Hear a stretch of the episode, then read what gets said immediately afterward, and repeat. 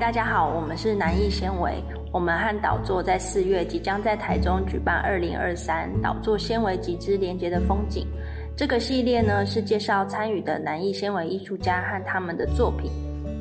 导座长期关注公益创作者，也投注了很多心力，让年轻的手艺人可以被看见。南艺纤维来自国立台南艺术大学应用艺术研究所纤维组，我们使用各种不同纤维媒材进行创作。这次导作市集中集结了不同纤维的创作形式和工作坊。好奇纤维创作到底在做什么吗？欢迎在四月十四至十六到台中歌剧院逛逛，和艺术家互相交流哦。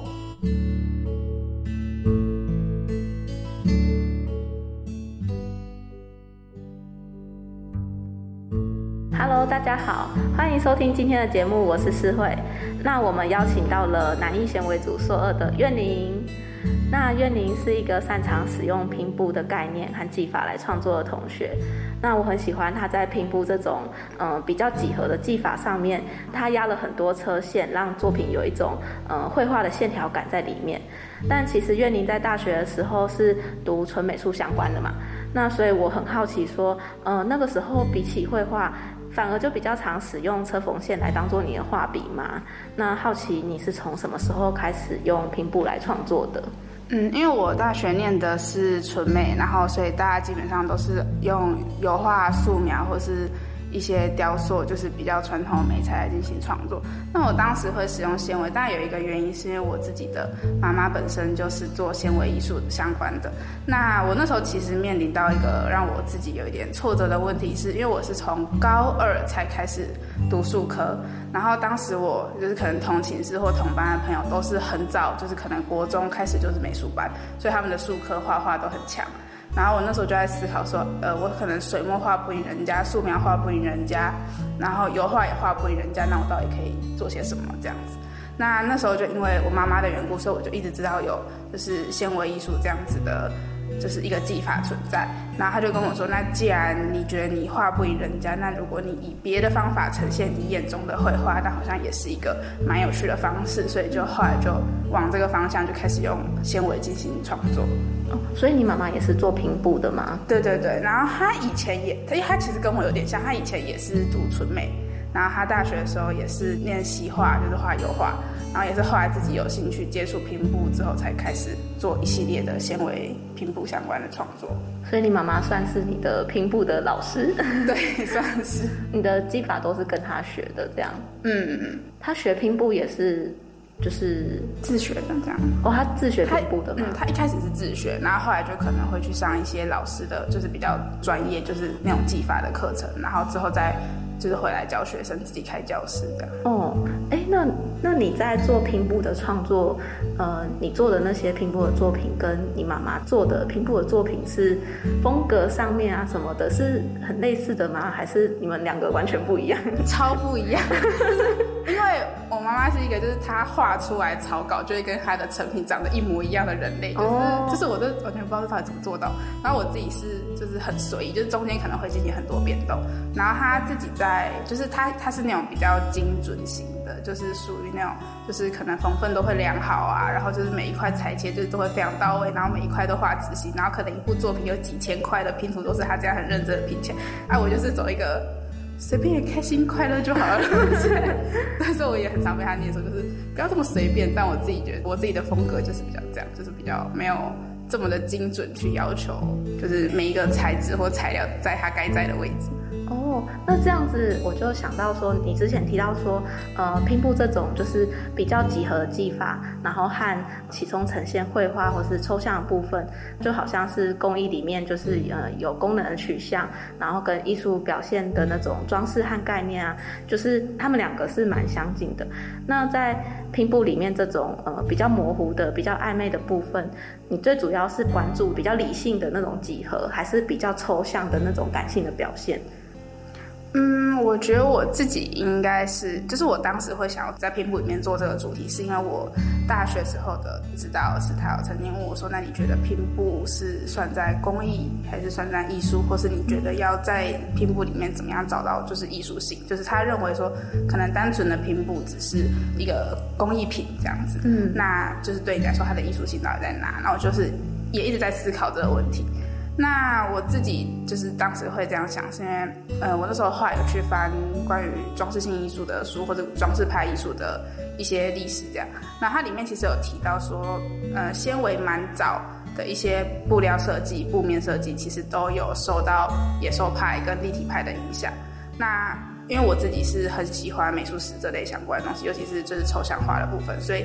就是你可以发现他们其实是有一些映照部分。那其实传统的平布。很多都是自式化规定好图案，就像你可能去看一些就是拼布教室，就我没有觉得这样不好。不过他就是比较自式的跟你说哦怎么做，然后做出来会是一个怎么样的图案。那我当时刚进来南一的时候，跟我就是同班的同学讨论之后，他们一开始也对拼布有一些误解，就说哦可能就是。比较传统，就是都是那些图形，都是什么小木屋啊，然后什么苏姑娘，都是那些比较乡村，然后比较呃日系的配色。但那是日系的拼布，的确是这样，没错。不过拼布还有另外一块也是很有趣，就是很艺术、很抽象性，然后还有那种什么疯狂拼布，或是一些单纯只有用压线表现的。其实它里面有很多，还有很大一块，就是大家比较不知道的部分。所以我觉得用这边来探讨它艺术性，好像是一件就是蛮有趣的事情。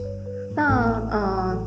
就是你刚才说，呃，你妈妈会很精准的去规划说她的拼布的那个可能形状或是缝分要留多少，那你的话会比较随意。可是，诶，因为我可能比较不太了解拼布，但是我想象中就是拼布它的形状，呃，应该如果要对得起来的话，通常还是要一个很精准的部分去，呃，去测量，对对，去测量这样。那你在制作的时候，如果呃，你自己是比较随性的这样去制作的话，那会有比较特别的一些变化吗？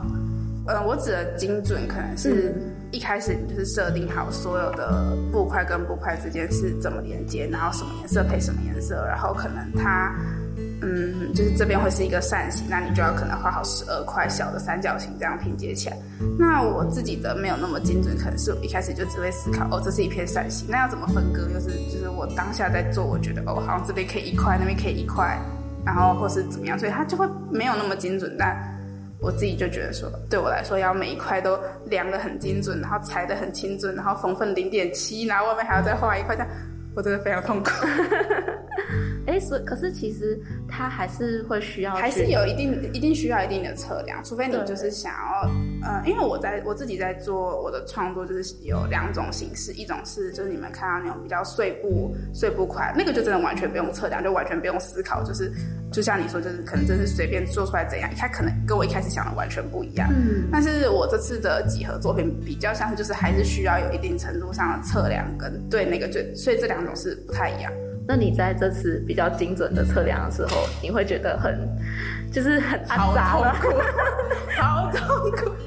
就是你会觉得说，为什么一点点歪它就歪了？为什么一点点歪它就对不起来了？然后虽然我已经算是不是很精准，但做但你还是会觉得好痛苦，好痛苦。那你怎么会想说要用这个方式做？因为嗯，我上一次期末的作品是比较就是那种还是碎步随性的方式嘛。那我那时候是主要是只是在探讨说，因为我那个作品是完全随心，就是所欲，就完全没有任何想法，没有任何思考就做出来那一件作品。那我自己是把它定义为，它是在就是找回一个我自己对于。就是拼布或者一些压线的，就是思考跟想法这样。那我那时候有被一个外聘老师说，他觉得我可以在，就是我我如果对抽象表现主义有兴趣的话，他觉得我可以在更深入的去了解。因为我当时那个作品，他觉得太杂，就是里面可能有就是线条抽象，然后又有几何抽象，然后又有就是装饰性抽象或者色彩抽象，就混杂太多东西在里面。所以他觉得说我如果想要做这个相关主题，我可以先拉其中一个出来，就是确定。看看，我想这次用抽象的概念在拼布里面表达什么。那我之前在跟佩珊老师聊天的时候，他有提到，他觉得我的作品一直以来都有一种拼图性，就我每个我几乎每一个作品都是有小块的去拼接，或者它其实是可以拼起来的东西，所以我就觉得这个东西是属于比较几何抽象，所以我这次就用拼布先就是表达几何抽象的部分，但就是。嗯，因为屏幕这个媒材可能不像画笔，就是你可以画一个正方形，就说你是正方形。那如果屏幕里面你要拼接一个正方形，其实它就是像你说要经过很多计算，所以就是好像是一件免不了的事情。嗯，了解。所以你刚才提到的那件作品会在市集中展示吗？对，就是这次黑白拼接那个作品是会在市集中展示，然后它会有一些小的周边，就是可能像是可以自己拼接的餐垫，就是会有贩售的项目这样子。那为什么会想要这次的市集展这个东西，或是用这个东西作为贩售？是因为我其实有想要借由这次的市集来推广拼布的另一面，就是像我跟你说，大部分大家对拼布的想象或是理解，都是一些可能就是一个正正方方的一个 pattern，就是一个。我们可能看过的，就像是可能说篮子啊，或是我们看过一个小木屋，或是一个什么这样子。那我觉得可以用比较自由的方式跟大家推广说，哦，拼布其实还有很多面向，它在里面也可以探讨一些抽象化的绘画性这样子。哦，对，所以它变得比较像是一个拼图的概念。对对对，所以我就是想用这次的市集刚好来推广我自己对于绘画跟拼布的理解的概念这样子。嗯，所以你刚才说你会贩售的东西是比较像是大家呃可以拿回去之后自己去拼成他自己喜欢的形状。对，然后就是可能有些是比较长的餐点，有些是可能是像是一个七巧板形状，那你可能就可以自己依照自己的需求，可能你这边想要放一个杯子，旁边想要放一根汤匙，然后就是怎么样配置就是你自己选。或者你想它拼出来是什么样子，就是你也可以自己带一组你自己就是拼的回家这样。哦，那这样看起来大家就是可以拼出自己呃心中的那个拼布。对对对，蛮可爱的。那我有一个蛮好奇的点，就是，嗯，我在一刚开始看到岳宁这个人的时候，我觉得他是一个很有个性的人，就是因为他几乎每天全身上下都是黑色，就是衣服、裤子、鞋子全部都是黑色，然后尤其是头发还染成一半白色，然后一半黑色这样，所以我那时候一刚开始见到你的时候，我就觉得好像是一个很有个性，然后好像很狂野，但是我后来知道你的作品的时候很惊讶，因为我是在戏展的时候先看到你的作品。然后我才去看作者，才知道说，原来这是你的作品，因为我觉得不起来。对，因为我就觉得你的作品很美，然后像那个配色啊，跟那些水布块还有侧缝线，看上去就很协调、很漂亮，就是是那种呃可以让人慢慢欣赏的作品这样子。可是我在听你表达的时候，就是刚刚可能大家听愿你表达的时候，也觉得说，呃，他是一个很理性在分析自己在做什么的人，所以我就觉得你的外在跟你的作品，然后跟你的人都呈现不一样的感觉，然后我觉得很特别。那其实也有很多艺术家，他的作品跟他人有很大的反差。像我自己身上也有这种反差感，就是呃，我自己的个性可能会表现比较亲和，可是我在做作品的时候，常常会用呃那种讽刺的手法来呈现。那其实我一刚开始是蛮压抑自己去呈现这样子呃想法去创作的。那我想问说，你在创作上会有这些矛盾或冲突吗？那你是怎么协调自己的个性和创作的部分这样子？嗯，我觉得我自己的作品跟我自己就是算可能看起来不太就是有关联，不过就是可能可以回到它最本质的状况，就是就是我自己是一个我想做什么就做什么的人，就像是可能我头发这样子，或是我的作品这样，就是我不喜欢一切，就是。嗯，因为我自己也觉得我自己的个性一个很矛盾的地方是，我会很讨厌在我掌控之外的事情，可是我又不希望他们这么精准。嗯，对，所以我觉得，呃，有一点，在我想要做的事情里面，我会尽力的去理出一个逻辑，也是我自己觉得我自己做事情的方式。就可能我虽然是可能蛮随心所欲，但我还是会有一个逻辑，或者会有一个想法在，就是支持我这些作品嘛，或是我自己本身做出来的事情。那。嗯，我其实前阵子有感受到这种，就是这种个性对我的创作带来的阻力，就是我可能会想太多，然后或是就是想很多，然后作品没办法前进这样子。对，所以这其实也是我自己目前还在调试，就是我自己的创作模式，然后像你说的作品跟我本人个性之间的磨合这样子。所以你说你的个性在创作上是一个阻力，是因为你会很谨慎的想很多，然后你可能还没有想很清楚，你不太敢去，就是太冒险的去尝试的的意思吗？对，就我可能想要做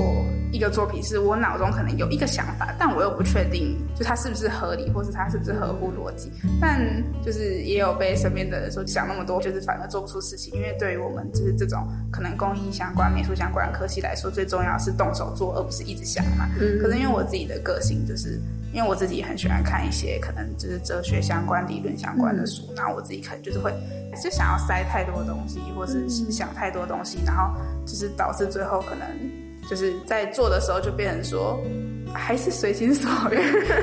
那这个东西就会跟我的逻辑有一点就是搭不起来，所以我就是很努力，还在找这中间的平衡。这样子，我大概可以懂你这种呃矛盾感跟就是这种很遇到瓶颈的感觉，因为我也是那种就是前面规划的时候要想的很仔细，然后才会想说好，我现在可以去做。对，但是如果还没有想完整的话，就会觉得很紧张，就是如果不不如预期怎么办？就是如果出来的成品很糟糕，然后差很多，那我要怎么办？对，可是有时候反而是自己想的很完美，然后做的时候一团乱。就是你觉得嗯，我一切都想好，就突然说怎么不是这样，怎么不是这样？那我一开始干嘛想那么多？对对对对对，就是好像两边太过度极端都不好。对，好，希望就是你可以找到一个适合自己的方式。不过感觉你之后应该会突破这个部分，嗯，加油，快一点突破它。好，那我们今天访问就差不多到这边。那谢谢月宁分享他对于拼布的看法，然后对自己很深入的探讨。这样，那再次宣传一下，月宁在导桌市集中会展示他的拼布作品，还有贩售他的拼布的商品哦。那导桌市集的时间是在四月十四至十六号的早上十点半到下午六点。那如果想要更多了解月宁的想法，欢迎大家可以到他的摊位跟他多聊聊。那我们今天访谈就到这边结束了，我们导桌市集见，拜拜。